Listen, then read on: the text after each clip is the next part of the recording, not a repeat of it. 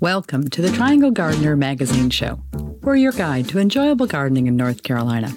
Today we meet a gardener with unique gardening abilities and tour her creation. One of the things I should have said that I have an advantage to in my gardening is oftentimes he'll find me out here after dark doing my gardening in the summer because it's cooler. Thanks to Garden Destinations, who sponsored this story. Garden Destinations is a new digital magazine for travelers who want to include the world's finest public gardens and garden destinations in their travel plans. You can find them at their website, gardendestinations.com. I met Mary because of her dog. He's this big, friendly dog with a job to do.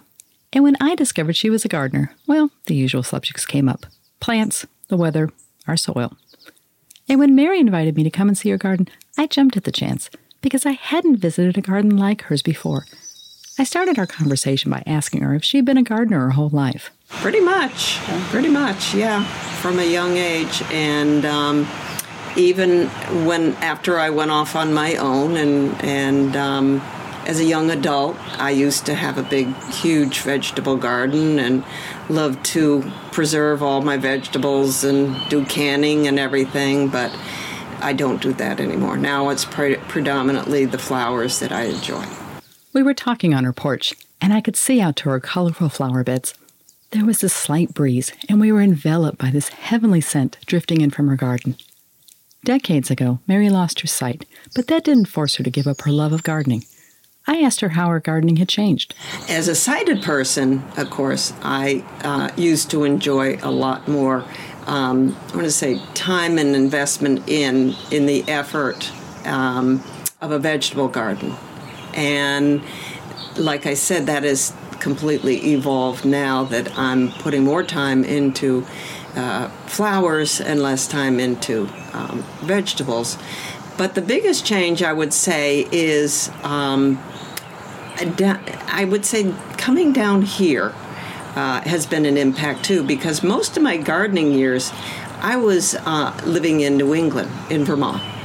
And um, gardening up there is very, very different from gardening down here. Yes. In terms of the season, the, the growing region, what you can grow, and the soil that you're working with. As my skills developed, uh, got better at, at producing um, better looking gardens. So when we moved into this house, was really the first time I had a chance to really put those skills to, to the test. And we had, of course, just moved down here from up north. So not only testing my skills as a blind person, but also learn, learning to garden in a completely different region. Mary, you had made a um, an interesting comment earlier about making a good looking garden. Tell yeah. me what a good looking garden is for you. Uh, well, it changes from, I guess, maybe from season to season, but for me, I, I visualize what I have done in my yard and in a particular garden in my yard. And so when I'm out in my garden, one of the things I love to do is I love to feel the flowers or feel the leaves, feel the whole plant. And I just check out everything. I touch the ground around the plant and feel how the plants and the leaves feel, how the flowers feel, how they relate to one another. And I get a picture in my mind of how this might look visually. And so I visualize my gardens because I was a sighted person at one time. I'm able to imagine and paint a picture in in my mind. And so that's how I enjoy my gardens and of course not only through my touch but also also through smell, my sense of smell. And that's why you'll find that a lot of my flowers and flowering shrubs um, are such that they do have fragrance. Mary told me about a recent outing she and her sister had made to a commercial garden and what she discovered about the plants the owner had selected. My sister was describing all of his beautiful flowers and how they were laid out and how he did such a beautiful job of designing the gardens with interspersing the um, greenery, the shrubs, and everything, and the vibrant colors and the flowers. But my one thing that I uh, found was there was no fragrance. I kept smelling, I kept burying my nose in the flowers, and there was no fragrance. And I said to my sister at one point, we had sat down, to take a little rest, and I love to just sit and smell the flowers in a garden. And there was nothing. I was so disappointed. I said to my sister, I get no sense whatsoever that we're sitting in a beautiful garden here because there's just no sense of the earth, no smell of the earth or the loam or the mulch or anything or the flowers. And I've noticed that more and more with when I go to a nursery to try to pick out the flowers. Um, there's less and less fragrance with the uh, hybrid flowers that they're now developing. They forfeit the, the fragrance. Mary's comment about scent got me wondering are we really breeding the fragrance out of our flowers? So I called Dr. John Dole in the horticulture department at NC State University. Dr. Dole specializes in floriculture and works closely with the commercial growers in our state. I asked him if our flowers are in fact losing their scent. Is it true that flowers seem to be losing their scent? I've heard other gardeners say this. Um, is, is it is it actually happening? Not, yeah and no. Um, it's uh, it really goes species by species. Um, we hear it most in roses, and both in cut flowers and in the, in the garden. Garden roses, you know, all the fantastic range of colors, you know, and then you start adding in the shrub roses, and now we've got all these different kinds of roses, and they're all being grown for a variety of reasons, one of which is fragrance. So disease resistance. You know, we've got so much interest now in roses that are black spot resistant, mildew resistant. We want roses that, you know, the Japanese beetles won't eat up. You know, there's that there's not too many whiteflies on. There's not too many aphids. Um, that you know don't have problems with root rots, which we don't really see much anymore. But that's because breeders have been selecting roses that are resistant to a lot of these things. Um, so we have all these factors that go into making a plant attractive and interesting for a gardener to use. And I'll go back to what I said before, only one of which is fragrance. So it's mostly in the, ro- the case of roses, it's not a matter that fragrance has been bred out of roses.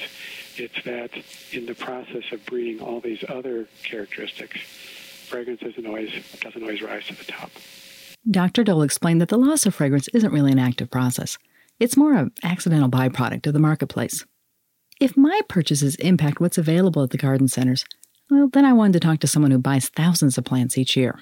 My name is Sharon O'Neill, and I am the nursery buyer here at Logan Trading Company. That means I am responsible for bringing in all the perennials, trees, and shrubs that we carry here at the garden center. Tell me the kinds of things that your customers are looking for when they come here to Logan's. It varies. We have a really broad spectrum of folks who come here with varying degrees of gardening experience. I would say, first and foremost, people come in looking for color. They want flowers, they want color, um, they want things that are going to do well here in our area. And in some of our more challenging settings.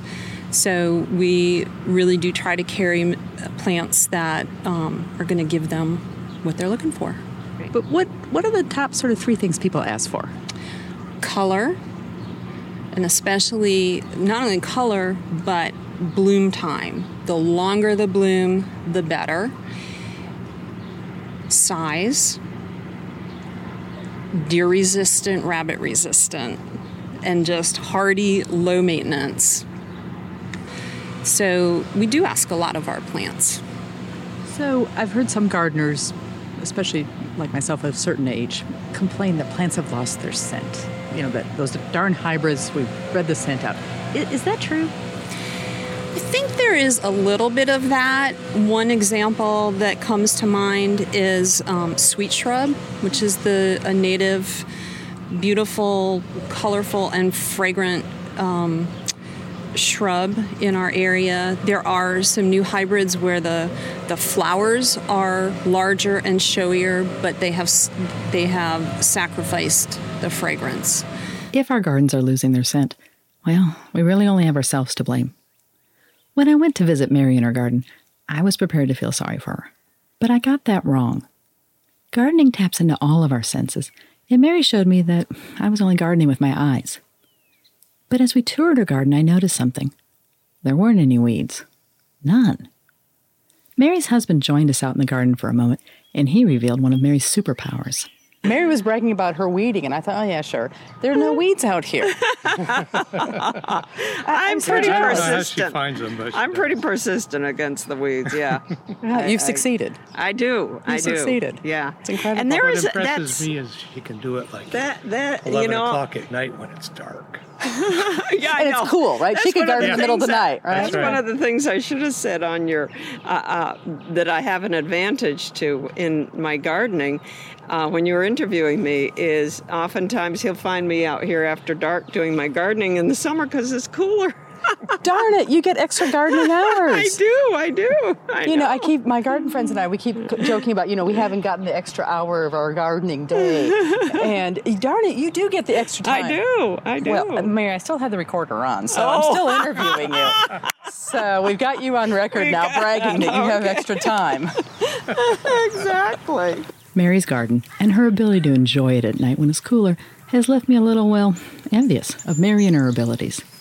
She moved slowly but deliberately through her garden bits, and walking with her, I started to notice how the terrain changed underfoot, and this chorus of birds sang to us as we moved along.